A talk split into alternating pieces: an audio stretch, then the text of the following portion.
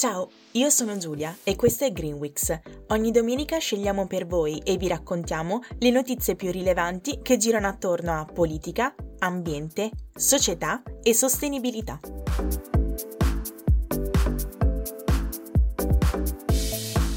L'Europa dice no alle plastiche biodegradabili. Si tratta della direttiva europea 904, adottata nel 2019 e che dovrà essere recepita entro il 3 luglio di quest'anno. Questa direttiva cosa va a colpire?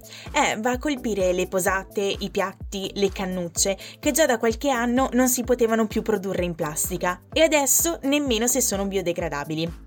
Il problema è che attraverso strategie di marketing ormai è diventato tutto verde, green e biodegradabile, ma così non è. Veniva considerata bioplastica anche ciò che derivava da fonte rinnovabile ma non era biodegradabile. È una vera e propria truffa ai danni del consumatore, convinto di comprare qualcosa di green che però di green non aveva proprio nulla. Le bioplastiche in ambienti appositi si dovrebbero degradare in 90 giorni, in ambiente domestico invece in un anno. Quindi per chi segue alla lettera la raccolta differenziata non ci sono problemi, ma vedendo le condizioni dei mari, degli oceani, ma anche dei nostri parchi e boschi, purtroppo così non è. E quindi l'Unione Europea ha deciso di tagliare la testa al toro. Per l'Italia, in particolare, però, tutto ciò rappresenta un grave problema. Il nostro paese da solo rappresenta il 60% del mercato europeo dell'usa e getta e negli anni ha investito molto in questo settore, costruendo anche parecchi posti di lavoro. Posti di lavoro che, ahimè, ora si perderebbero.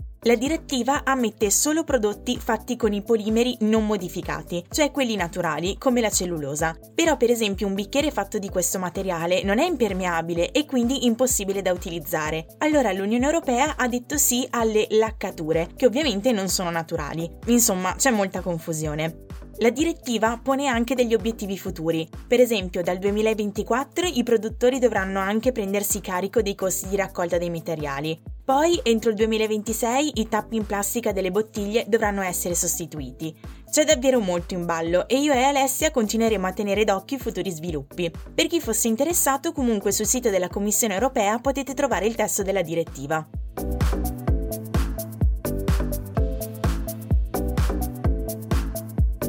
Per la seconda notizia di questa puntata di Greenwix dobbiamo parlare di dragaggio. Prima di approfondire capiamo che cos'è il dragaggio. Significa scavare con delle macchine scavatrici, le draghe appunto, però sott'acqua. Viene infatti fatto nei porti e nelle darsene per tenerli navigabili oppure per prendere della sabbia da destinare a spiagge che ne hanno perso una grande quantità a causa delle mareggiate.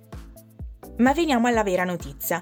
I fondali dei porti italiani sono ad oggi molto contaminati a causa del comportamento indiscriminato del settore industriale. Le navi diventano sempre più imponenti, rendendo le operazioni di dragaggio più frequenti e in più fatte in tutti i porti, perché fanno a gara tra loro per essere lo scalo di più navi possibili.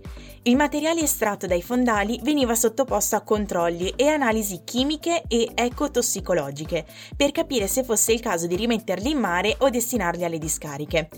È in corso però un lavoro di smantellamento dei regolamenti da parte della politica. L'anno scorso Italia Viva aveva depositato una proposta di legge che bloccava le analisi ecotossicologiche in favore di quelle chimiche. Secondo gli scienziati però questo modo di procedere è abbastanza obsoleto. La proposta di legge è stata poi sostenuta dalla Lega e approvata dalle commissioni Ambiente e Trasporti della Camera. Quando però l'Istituto Superiore per la Protezione e la Ricerca Ambientale era stato ascoltato durante i lavori parlamentari, aveva evidenziato molti rischi, come quello di creare delle discariche in mare e poi le analisi devono essere sia chimiche che ecotossicologiche. Anche l'Associazione delle Autorità Portuali ha avanzato proposte su questa linea, che sono state raccolte dal Partito Democratico che ha avanzato un'altra proposta di legge. Si tratta di una deregolamentazione totale con volontà di eludere i controlli sul livello di inquinamento di questi materiali.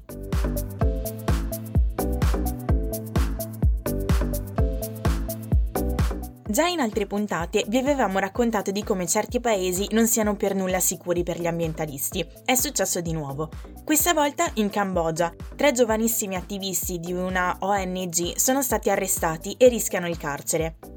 I tre volontari avevano denunciato lo sversamento di fogne su uno dei fiumi principali del paese e sono stati accusati di complotto contro il governo e insulto al re.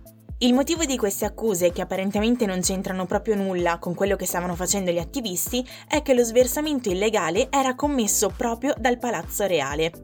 Vi terremo aggiornate e aggiornati sui prossimi sviluppi.